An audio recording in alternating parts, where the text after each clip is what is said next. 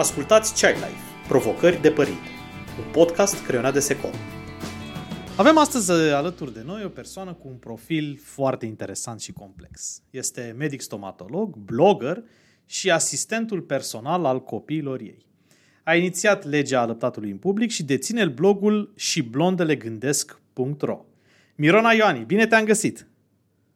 Uh, bine te-am găsit și eu pe tine, Andrei. Mulțumesc tare mult pentru invitație. Și noi mulțumim, uh, Miruna. De mult așteptam să, să interacționăm și să avem acest podcast. Îți mulțumesc foarte mult că ai acceptat invitația noastră.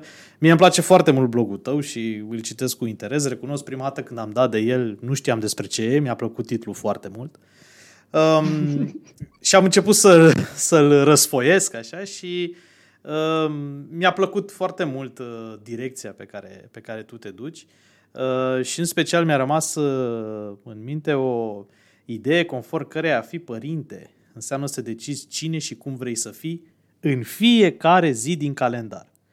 Uh, prima dată când am citit asta m-am speriat, așa cum am speriat de multe ori când a venit vorba Uh, sau când m-am gândit la ce înseamnă a fi părinte, însă recunosc că vreau să aflu mai multe de la tine și aș vrea să ne ghidez puțin prin, printre aceste teorii și aș vrea să te întreb uh, în primă fază cum alegi tu stilul de parenting potrivit copiilor tăi? Uh, mai Andrei, când ai copii, nicio zi nu seamănă cu cealaltă. Știi? Și când ai impresia că în sfârșit ai găsit o soluție care se potrivește uh, cu tine și cu copilul tău și cu familia voastră, și îți vine, de exemplu, să scrii despre acea soluție pe un blog, dacă ai avea un blog, o să constați a doua zi că nu mai funcționează deloc. Astfel încât, în fiecare zi, poți să fii altcineva, poți să ai un stil diferit. Adică eu de multe ori spun și la mine pe blog că deși promovăm uh, blândețea și empatia și așa, noi suntem oameni, nu suntem munți de răbdări și că se mai întâmplă să izbucnim. Chiar am pus o poză uh, ieri sau alaltă ieri în weekend uh, cu o plăcuță unde zicea cineva dacă treceți uh, prin fața casei mele și vi se pare cumva că țip, să știți că uh, nu este țipat, ci este doar un discurs motivațional pentru cei care nu mă ascultă. da. Ok. Și eu am pus și am scris cu dedicație pentru vecinii mei, că eu stau la bloc. deci atât de complicat e, mă, Miruna, atât de, de diferite uh, de la o zi la alta. Este, să zicem că nu este plictisitor. Am și atunci... Înțeles. Am înțeles. Și totuși da. te duci către o anumită direcție de parenting?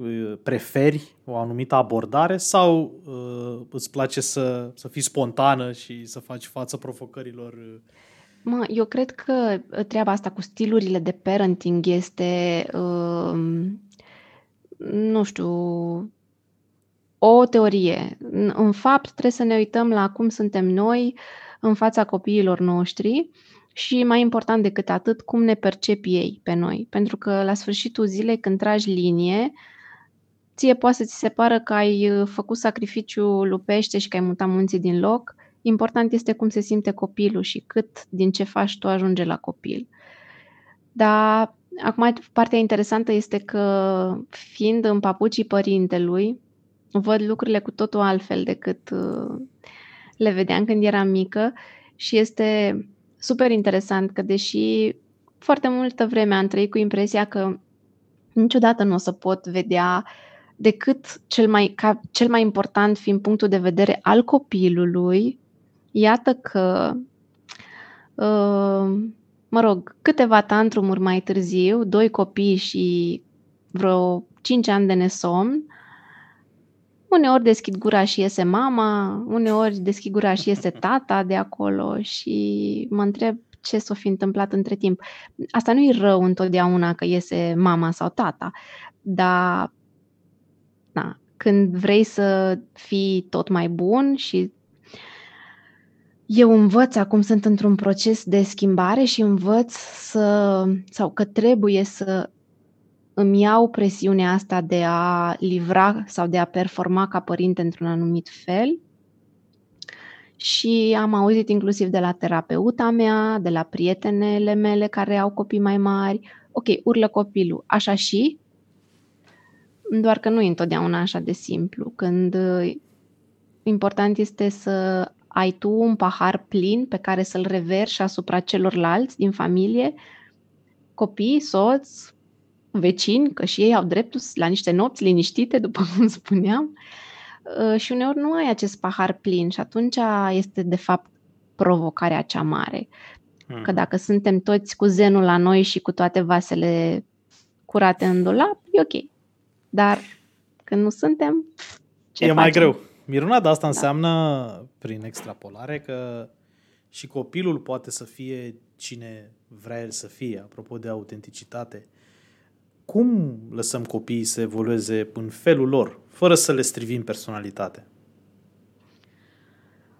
Uh, uite, eu am un articol pe blog care se numește fix așa uh, când nu știi ce să faci, închide gura și deschide brațele. Ce fain! Și e o chestie pe care încerc să o aplic atunci când nu știu încotro. Uh, da, întrebarea ta era cum lași copilul să se manifeste, să fie el însuși. Așa Cred cum vrea că, să fie, exact. Mm, da, sunt limite și la treaba asta, pentru că uneori copilul meu vrea să mănânce ciocolată la 11 noaptea. Ei, atunci nu o să zic, da, iubitule, dacă tu asta simți, eu o să-ți dau ție ciocolată la 11 noaptea. Nu, pentru că după ce mănâncă un uh, omuleț de 16 kg ciocolată la 11 noaptea, o să facă multe alte lucruri, numai nu se culce. și eu am nevoie ca el se culce și el are nevoie de asta. Adică sunt niște limite și cred că uh, părinții moderni trebuie să învățăm să spunem și nu și să punem limite eu sunt într-un proces uh, acum în care învăț să fac treaba asta. Uh, istoria mea personală de copil a fost uh, o educație cu libertate totală, cel puțin eu așa am perceput-o, dar cumva mi s-a și potrivit. Eu nu mi-amintesc să fi făcut tantrumuri, crize, așa. Iar eu acum ca mamă trebuie să învăț că ok, încerc să-ți ofer tot ce pot eu, dar când ce tu ai nevoie este mai mult decât eu pot, trebuie să vedem un pic care e limita între una și cealaltă ca să ne fie bine tuturor până la urmă. A, crezi că e mare diferență? Te ascultam și mă gândeam cum, cum eram noi când eram mici.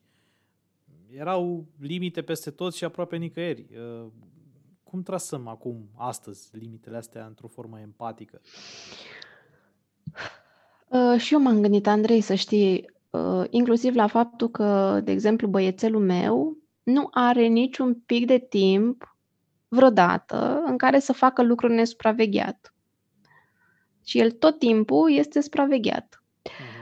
Dar nu mă refer la nesupravegheat în sensul că să îl lăsăm singur acasă și să plecăm la mall. Ci pur și simplu pentru că locuim într-un apartament mic la bloc nu are nici măcar camera lui și nu cred că sunt puține familii în situația noastră. Sunt, sunt foarte mulți oameni care au unul sau doi Majoritatea, copii da. și locuiesc în spații mici, unde nu au copiii camera lor încă sau noi avem o cameră de zi și un dormitor și asta este. Uh, eu mi-aduc aminte că mă jucam ore în șir singură cu păpușile, mi le alineam, le dădeam, le dansam, le cântam și nu se uita nimeni la mine. Și era o manifestare a independenței, creștea încrederea în tine, stima de sine, toate lucrurile astea, când tu în jocurile tale puteai să fii oricine vrei, fără să te simți judecat. Uh-huh. Și copiii din ziua de astăzi cred că la o scară destul de largă nu mai au aceste uh, ocazii să se manifeste ei cu adevărat liberi. Și nu cred că dacă i-am lăsa fără să le ocupăm timpul cu ceva, ar face neapărat niște tâmpenii. Chiar, na, bineînțeles, acum avem și calculator, laptop, toate astea, tabletă, care sunt niște concurenți uh, neloiali ai La timpului. șotron și Exact. fel de fel de... Și Elastic. cum crezi că, mai târziu, cum crezi că o să, o să se răsfrângă sau o să se răsfrângă asta asupra adultului uh, crescut sau nu? Pur și simplu calculatorul și laptopul o să fie uh, înlocuitorii perfecți.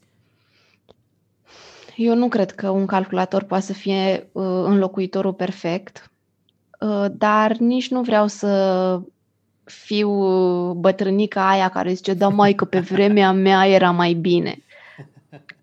Știi? Da. Să încercăm să ținem totuși pasul cu asta este. Eu, din viața noastră, ce pot să spun este că băiețelul meu de patru ani jumate, în acest moment, nu are timp să se uite la YouTube sau la desene animate. Avem o colecție de DVD-uri și cred că a văzut din ele trei, toate clasicele Disney.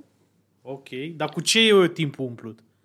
Păi vine de la grădiniță la șase, ajungem acasă. Uneori acum încă mai putem sta cam o oră pe afară, după care intrăm în casă, în programul, în rutina de seară, spălat, uh, mâncat, spălat și mai stăm și noi o oră după ce adorme bebelușul.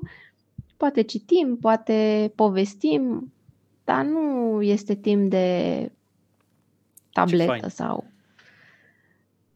nu știu, cred că o să vină vremea când o să ceară el și o să zic că nu mai vreau să te văd pe tine, mamă, arată-mi-l pe Superman sau nu știu pe cine. va veni, va veni și vremea asta cu siguranță. Miruna, ești mama a doi copii.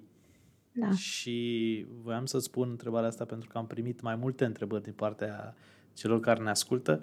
Cum ai reușit tu să integrezi nou membru al familiei, astfel încât fratele mai măricel, mai mare, să nu se simtă neglijat? Pentru că am înțeles că e o uh, teamă și o grijă permanentă când afli că uh, ești însărcinat și o să ai al, al doilea copil, cum îi spui celuilalt? Tu cum ai făcut? Eu pot să spun cum am făcut eu și pot să spun că nimic din ce am făcut n-a funcționat. Asta. da. okay. uh, da, cum să zic, dacă aș fi încă o dată în postura de a prezenta ideea unui al doilea copil în viața noastră, primului născut, aș face fix la fel, pentru că nu știi, cred că e o loterie, nu știi ce se lipește de creierul lor și ce are valoare, ce cântărește greu, ce trece printr-o ureche și prin cealaltă. Eu, noi când ne-am hotărât să mai avem un bebeluș, i-am spus băiețelului nostru, știu exact și unde eram, că eram pe malul unei piscine cu o lună plină deasupra noastră în delta, era foarte frumos într-o seară. Și am spus, uite, tu te-ai gândit cum ar fi să avem încă un sufletel în familia noastră, că noi suntem pregătiți. Și am lansat invitația în univers și să știi că s-ar putea să se întâmple uh, oricând treaba asta. Și el a fost foarte încântat, dar bineînțeles nu înțelegea de fapt despre ce e vorba. Până nu ești pus în fața acestui uh, fapt, nu cred că poți să nu cred că poți să înțelegi, nici eu nu cred că pot să înțeleg din postura copilului singur la părinți, nu pot să-l înțeleg pe fiul ăsta mare, ce simte el. Asta uh-huh. este. După care, când am rămas însărcinată, el a fost primul care a aflat, i-am povestit, i-am cumpărat cărți pe care le-am citit despre sarcină, nu i-am spus niciodată băiețelului meu că vine barza sau pune zahăr uh-huh. în geam sau nu știu. Este o carte minunată care se numește Unde a dispărut Pișpirel uh-huh. și poate o știi, o este știu, super faină, da. da, pentru a explica adevărul copiilor mici pe care ei îl pot înțelege și mai mult decât uh, adevărul ăsta anatomic, cum se întâmplă, mă rog, cred că ei înțeleg din cartea asta faptul că mama și tata nu se ascund de el și că mama uh-huh. și tata îi spun adevărul întotdeauna. Uh, eu asta vreau să țină minte copilul meu despre mine și de la mine, că minciuna nu are loc între noi și că adevărul ne, ună, ne unește și minciuna ne desparte. Uh, după care am luat uh, cărți cu sarcina în care erau explicate diferitele etape, că uite acum ai uh, cât un uh, bob de susan, după care crește acum ai cât un avocado, bebelușul după aceea se face cât o minge de basket. Uh, am cumpărat inclusiv o păpușă din aceea cu burtă și cu bebeluș în burtă. Ne-am jucat. Au fost toate aceste etape prin care am trecut. În momentul în care am venit de la uh, maternitate cu bebelușul, el a primit un cadou simbolic de la bebeluș pentru el. Uh, l-am luat la toate ecografiile, la spital cu noi să vadă și el, l-am implicat cât mai mult pe partea asta. Uh, inclusiv i-am spus că, uite, îmi doresc să nasc, uh, că există două posibilități de a scoate bebelușul din burtă, fie să taie burta sau fie printre picioare. Uh, și i-am spus, uite, dacă bebelușul o să poată ieși printre picioare, atunci eu pot să vin mai repede la tine acasă și mi-aș dori să se întâmple așa. Uh, na, și așa s-a și întâmplat. Am născut în aceea zi, am și venit acasă și a fost uh, foarte drăguț începutul, doar că ulterior lucrurile se complică foarte mult pentru primul născut și eu sunt în momentul ăsta într-o, într-un proces de învățare, cum să-l ajut să se adapteze la această nouă realitate, la această nouă viață a lui. Pot să spun că nu este deloc ușor, nici pentru el, dar nici pentru noi. Um, și că uneori, de foarte multe ori, am senzația că nu mă va ierta niciodată că i-am făcut un frate mai mic. Și pot să-l înțeleg foarte bine și uh, faptul că îmi spun oamenii, uh, asta e replica pe care o primesc de multe ori, lasă-mă că o să crească el și o să aprecieze. Da, doar că până o să crească și o să aprecieze, în acest moment viața lui este cu totul dată peste cap și principalul vinovat este mama, tata mai puțin.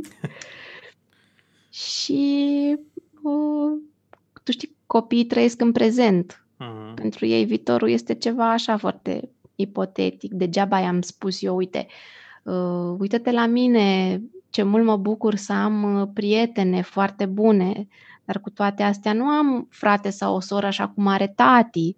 Și mi-aș dori acum, la, mă rog, maturitate, să am un frate sau o soră, dar lucrurile astea nu știu câtă valoare au pentru el. Când, na. Dar unde, dar asta unde, este. unde e cea mai mare tensiune pentru el sau cel mai mare, cea mai mare lipsă? Că trebuie să împartă ceva sau ce lipsește cel mai ce, ce frustrează cel mai rău? Uh, Andrei, eu nu-i citesc gândurile băiețelului meu și aș vrea să fac acest efort cu succes de a nu-i pune vorbe în gură sau gânduri în cap lui. Eu pot să îmi imaginez însă lucruri din uh, acțiunile și lucrurile pe care le face. Sunt multe lucruri pe care el mi le spune pentru că verbalizează foarte bine și observă foarte bine niște lucruri. Cred că cel mai complicat de împărțit este pe mama, adică pe mine, pentru că oricât de mult se spune că face al doilea copil și iubirea se mulțește și uh, adevărul este că brațele rămân tot două, timpul rămâne 24 de ore într-o zi și că asta este, trebuie să mergem înainte cu ce avem na, cam, cam asta se împarte cel mai mult și pe aceea, bineînțeles, bebelușul nostru acum crește, deja începe să-și manifeste personalitatea, el este fascinat de fratele lui mai mare, este, știi că lumea zice că fratele mai mic este un cadou pentru fratele cel mare, eu cred că e fix invers. De fapt, fratele cel mare este un cadou pentru cel mic, pentru că cel mic îl vede, uh, pot să fac eu să mă pun și în limbă, cred. Dacă frate să o face altceva, atenția lui ăsta mic o să fie pe cel mare. Da. Și uh, atunci eu îl înțeleg pe el, pentru că noi nu putem să citim o poveste, de exemplu, când suntem toți trei, pentru că cel mic nu are răbdare și nu o să stea să trage de carte, rupe pagini, împinge. Dacă el își face, își aranjează în cameră, parcări, acum este, suntem în faza parcărilor și își înșiruiește toate mașinuțele și eu le fac poză dimineața când pleacă el ca să le știu rearanja când se întoarce seara în aceeași ordine, că știe, nu poți să-l păcălești. Eu nici nu fac diferența numai dacă știu dacă o mașină e galbenă și una e roșie. Dar el și le știe, mă, chestii de băieți, ce să zic. Eu știu și sunt perfect de acord cu tine aici, Miruna, că și eu am avut, uh, și am, am, am un frate mai mare și îmi place mult ce ai zis uh, cu, cu cadou, pentru că așa e. Uh, el când am venit de la maternitate era ok și ăsta când se joacă cu mine. Exact. Care eu am, eu am crescut și făceam, era pentru mine așa, era fratele da. cel mai mare era el. Uh, și da, sunt, sunt, uh, sunt în asentiment cu ceea ce, ce povestești. Pe de altă parte, uite, mi-aduceam aminte, uh, există, nu aș putea spune credință populară, dar vorba asta că uh, copiii care au frați socializează mai ușor, mai bine, pentru că sunt obișnuiți de mici să interacționeze, se mai bat, se mai ceartă, se mai se reglează, se reglează ușor, ușor în timp. Nu știu dacă și tu uh, împărtășești credința asta, dar uh, eu cred că așa e. Eu cred că în momentul în care ai un frate sau o soră, uh, zona asta de socializare și de integrare e mai, e mai ușoară, sunt, sunt mai ușoare. Andrei, eu cred că tu mi-ai citit mie blogul zilele trecute și ai văzut acolo ceva ce am scris eu. Uh, eu nu știu, uh, nu pot să spun decât ce am citit despre chestia asta. Uh, în cartea pe care o citesc acum, a Laurei Markham, Părinți liniștiți, frați fericiți, și m-a surprins să citesc exact despre chestia asta, tipa zice că studiile arată că este o credință populară sau, mă rog, se crede eronat, pentru că frații au adesea un tip de interacțiune proastă, nevaloroasă, uh, necalitativă și atunci degeaba este o interacțiune într-o cantitate foarte mare între frați, ei nu au aptitudini sociale mai bine dezvoltate pentru că este o, o interacțiune de calitate proastă. Uh, și atunci intervine rolul părintelui acolo să învețe pe copii să interacționeze și să, uh, să se miște cumva într-un fel dinamic plin de respect, empatie între ei. Și că asta este na, de fapt, provocarea. Adică ă, degeaba știe copilul tău să își aștepte rândul sau să ceară ceva frumos de la colegul de la grădiniță dacă lui frate să-i dă în cap și smulge jucăria. Uh-huh. Și atunci trebuie să uh, creăm aceste obiceiuri corecte încă de la, de foarte, la foarte început și eu îmi dau seama pentru că deja bebelușul meu nu vorbește, are un an dar deja are apucăturile lui frate sau mai mare, pentru că ăsta e exemplu pe care el îl vede și dacă uh, noi nu suntem în stare să îi explicăm celui mare acum până e unul singur, mm-hmm. că atunci când vrei o jucărie, aștepți, o ceri sau, mă rog, vezi tu ce faci, te reorientezi, când o să fie doi deodată, că l-are unul peste celălalt, vai de capul meu cum o să fie. Am înțeles. Da. Deci cam asta. Deci e, e complicat. Uh, asta cu frații e interesantă și mă bucur că am abordat subiectul ăsta. Uh, mulți dintre, dintre apropiații și din prietenii mei chiar îmi spuneau că au dificultăți, copiii nu vor să împartă nimic între ei. Asta e a mea, e a mea, nu vreau altceva. Ok, când ne jucăm cu mai mulți copii ne mai gândim, dar ce e al meu e al meu. Uh, și mă întrebau, aveam discuții de ce nu pot copiii să împartă. De ce nu pot adulții să împartă? E aceeași chestie, nu, e, nu cred că e ceva diferit. Egoismul se, într-o formă sau alta se manifestă la orice vârstă. Um, Miruna, mă gândeam la contextul actual și spuneai tu ceva mai, mai devreme apropo de expunerea copiilor și de interacțiunea cu alți copii. Um, contextul ăsta actual e extrem de dificil. Um, cum putem să menținem dorința și abilitatea de socializare pe care copilul nostru, nostru o are? Tu, tu ce faci? Cum faci zilele astea?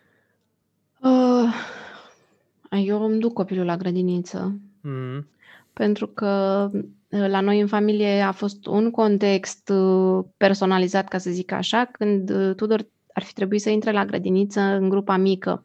Tocmai se năștea fratele cel mic și atunci eu am considerat să amân un pic uh, începerea grădiniței și intenționam să nu-l dau din septembrie, ci să-l dau din martie-aprilie următorul an, când s-a întâmplat pandemia și totul era închis, astfel încât ne-am trezit, iată, cu un copil destul de mare care nu fusese niciodată la grădiniță și nu numai atât, dar era evident deja de o vreme că lui nu-i mai ajungea interacțiunea acasă cu mama și cu păpușile. Sau cu mama și cu mașinile sau cu tata și cu mașinile. Și că are nevoie de alți copii, uh, eu pot să zic că l-am dus la grădiniță din iulie, uh, noi am ieșit în parc și a făcut prieteni în parc și, cum să zic, deși sunt conștientă, nu sunt din categoria celor fără mască sau care nu cred în uh, acest virus, ba da, dar mai cred și că viața mea nu are cum să se oprească în acest moment. O să trecem prin asta, probabil o să ne și îmbolnăvim, am făcut pace cu gândul ăsta, uh, ne luăm uh, vitamina D de la Secom și magneziu și toate astea pe bune. Dacă te uiți, te invit la mine în bucătărie, am un dulap întreg de chestii și mergem înainte, pentru că nu cred că ne permitem să nu facem asta. Eu am avut un moment în care am zis, băi, ori uh, înnebunesc de frică, ori mă îmbolnăvesc de COVID. Dar cred că de COVID să mă vindec am șanse mai mari decât să mă vindec de nebunie. Și da. atunci cu asta mergem înainte și copilul e foarte fericit, îi place la grădiniță, și-a făcut prieteni. Bine, a deci fost greu începutul. El nu resimte foarte mult perioada asta. Ai reușit să să creeze așa un, un zid în jurul lui? Nu am reușit, nu am creat, n-am intenționat să creez un zid în jurul lui. Adică știe că nu mai mergem la mall pentru că este mai bine să evităm mall dacă putem să comandăm online ce avem nevoie sau uh, n-am mai ieșit la restaurant așa des cum mergeam. Dar, na, dacă nu vrea să se spele pe mâini, am un motiv în plus să-l fac să se spele pe mâini. Dar atât, adică nu, mai, mai mult de atâta nu am, nu, nu pot, este peste puterile mele în acest moment. Mm-hmm. Și nu vreau să mă gândesc cum este la cei care au copii de școală și sunt obligați să-i țin acasă, nu știu, din două în două săptămâni sau cum se procedează. Miruna, dar un alt fenomen care, pe care l-am observat în perioada asta este mm, acela al unei frici uh, mult uh, amplificată față de perioada dinaintea pandemiei referitor la a avea un copil. Sunt cupluri, oameni pe care îi știu, care își doreau să aibă un copil și acum în pandemie au zis nu, e o provocare prea mare, nu cred că aș putea face față, de fac față cu mine, cum aș putea să mă descurc. Um, ce sfat ai avea pentru cei care se gândesc așa?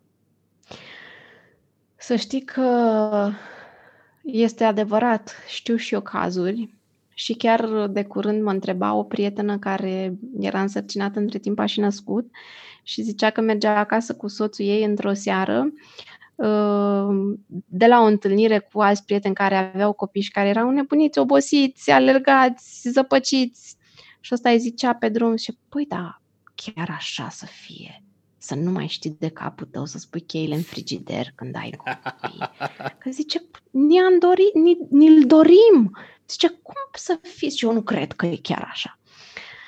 Și uh, eu cred că e ceva foarte personal pentru fiecare de decis. Nu cred că o doamnă care vorbește la un podcast cu un alt domn uh, poate să-ți spună ție ce să faci cu viața ta. Și mai cred că este o experiență în legătură cu care cam greu să te decizi înainte cum e mai bine pentru tine. Că n-are, n-ai cum să știi cum este, cum faci tu față în momentul ăla și cum îți este ție. Ce poate să te influențeze este exemplul celor din jur. Dacă tu ai lângă tine o familie, nu știu, o soră, un frate, pe cineva care are copii și care se descurcă foarte greu cu acei copii, să fii foarte speriat, că așa o să ți se întâmple și ție.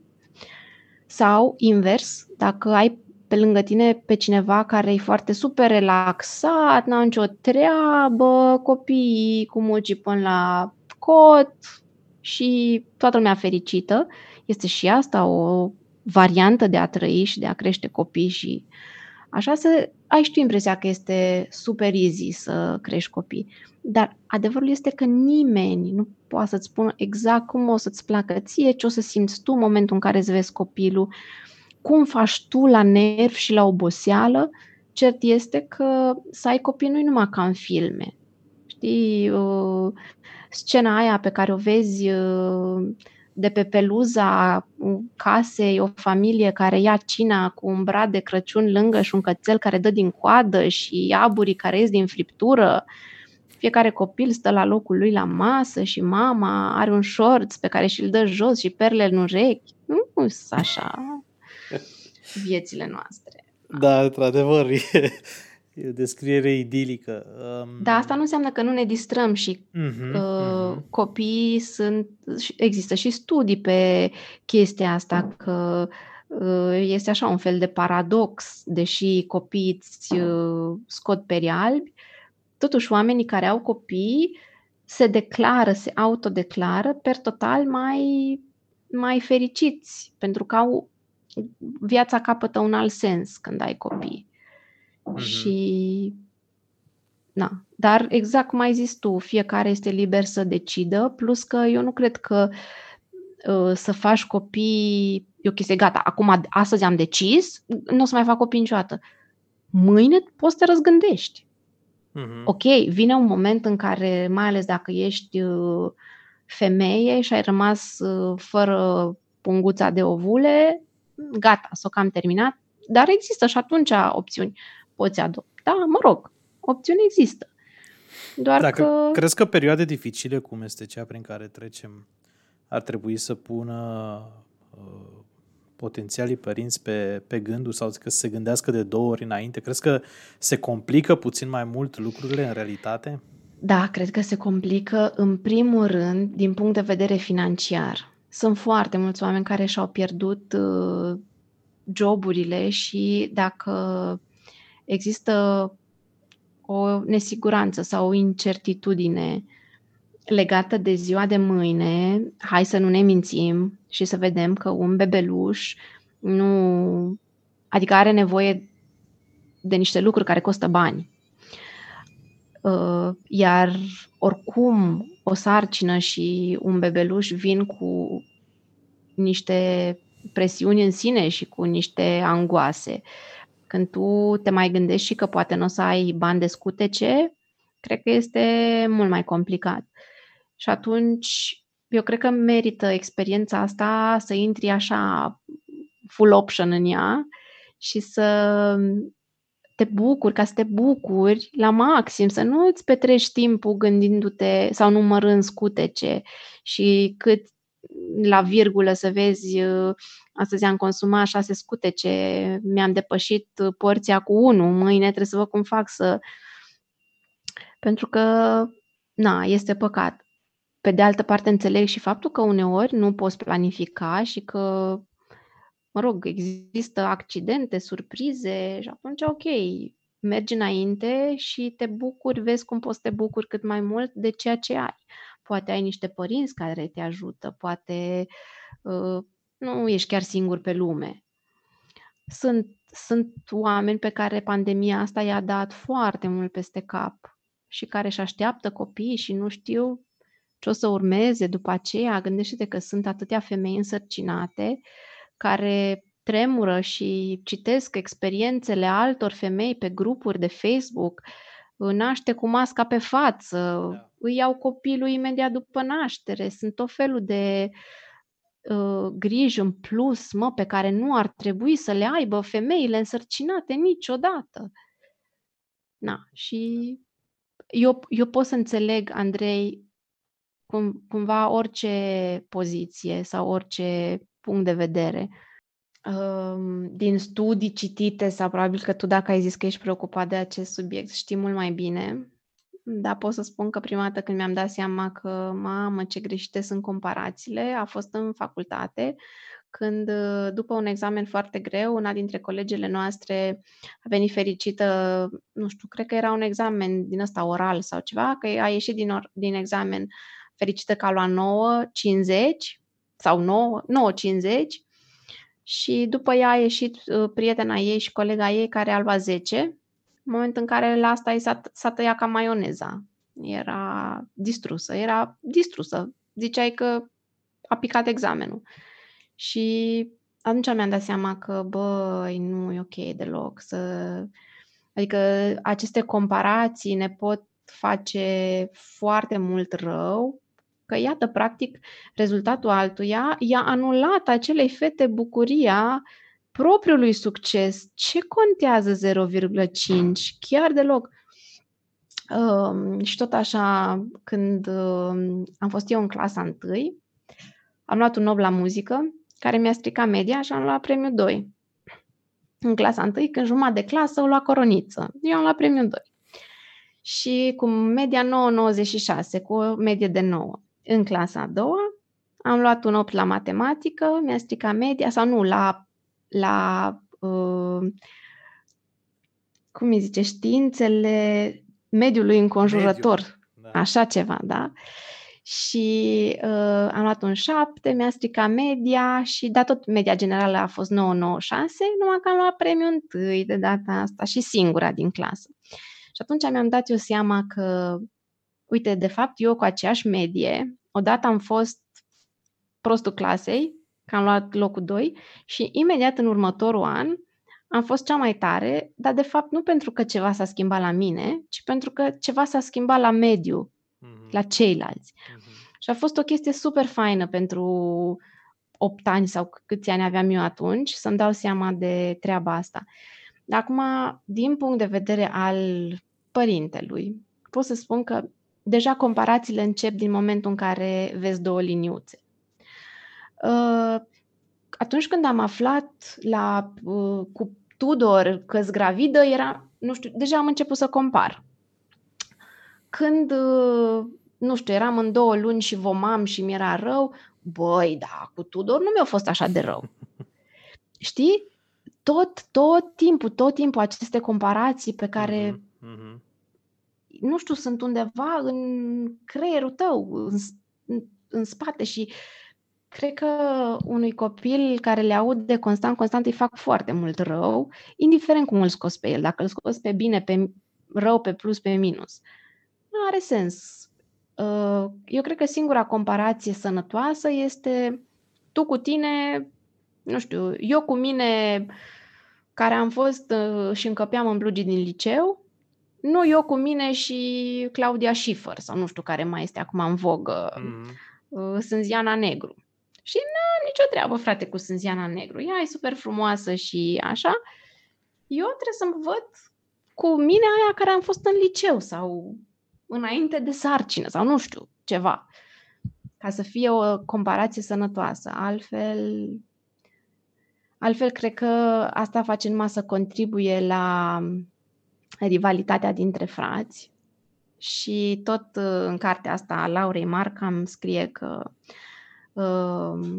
este mai simplu să crești frați de sexe opuse, fată și băiat, și că cel mai complicat este să ai doi băieți pentru că băieții sunt fir mai uh, competitive, mai agresive și atunci na, trebuie să fii și, și mai, și mai, și mai cu manualele de psihologie și mânușile la tine, știi? Miruna, eu îți dau o veste bună, doi frați au ajuns bine, suntem ok, ne iubim foarte mult, deci nu-ți face, nu-ți face griji, eu cred că sunt, uh, sunt premize foarte, foarte bune.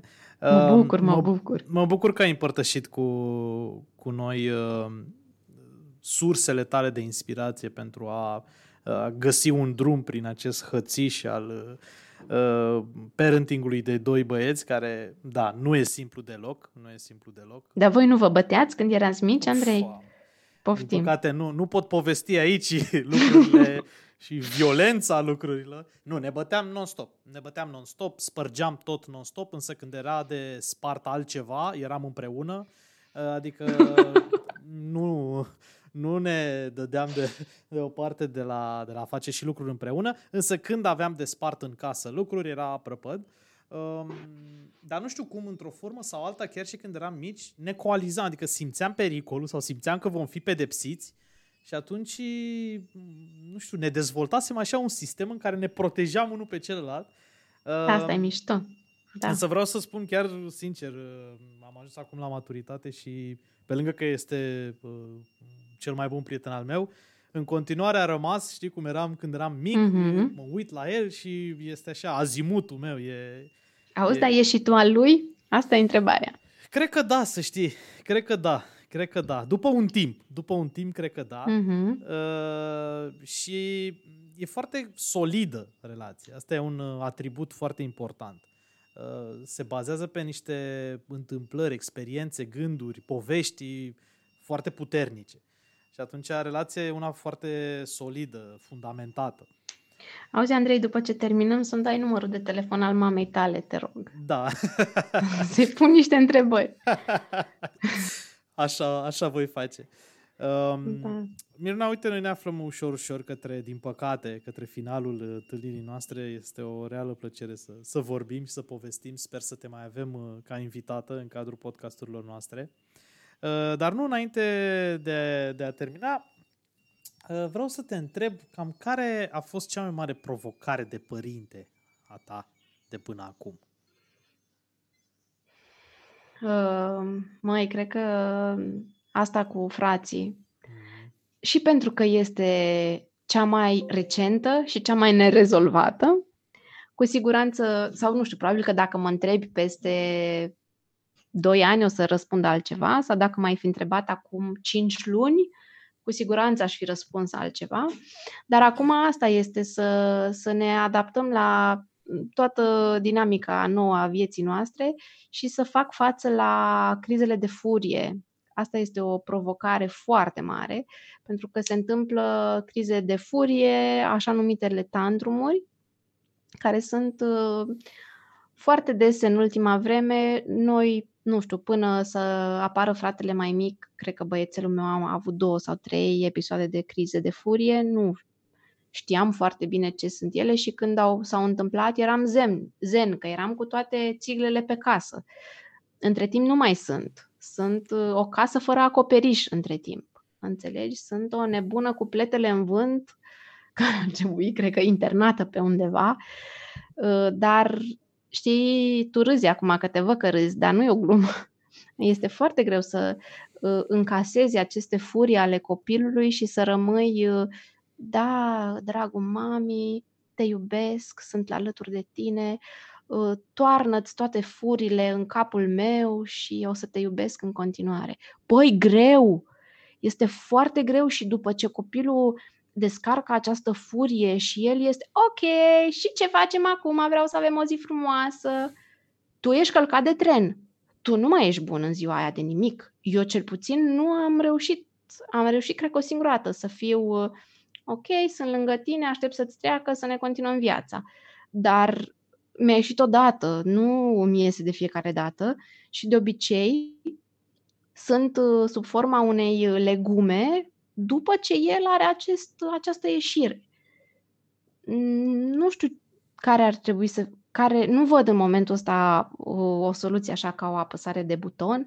Uh, fac terapie, citesc foarte mult, uh, soțul meu intervine de câte ori poate, doar că problema nu este cu tatăl, problema este cu mama. Pe ea trebuie să o frecăm și să o așa, pentru că ea, eu așa cred că este percepția, cel puțin la băiețelul meu, că eu l-am trădat.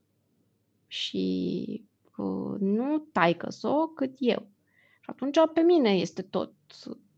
Na, mă rog, Asta este cea mai mare provocare în acest moment, să nu înnebunim. Alte întrebări? O provocare mare. Exact. Sincer, mi-ar plăcea și o să mă gândesc, îți spun sincer, la... Mi-ai dat o nouă idee de o nouă temă pentru viitorul podcast uh, și anume presiunea pe care părinții uneori și-o pun singuri pe ei uh, în a soluționa anumite tensiuni. Îmi spuneai mai devreme că ai vrea să-ți dau un număr de telefon. Sincer, cred că dacă stau să mă gândesc, să fac retroactiv așa un, să, să fac o mică regresie, lucrurile s-au uh, efectiv s-au autoreglat. S-au autoreglat. Asta e foarte mișto ca insight pentru toți părinții care stau cu presiune deasupra capetelor lor, așa ca mine.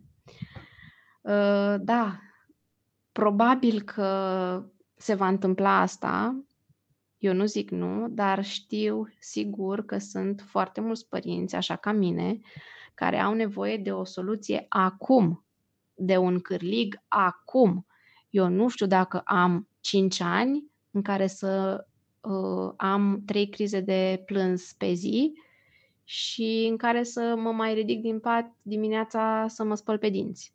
Îți spun foarte sincer, nu, nu ai cum.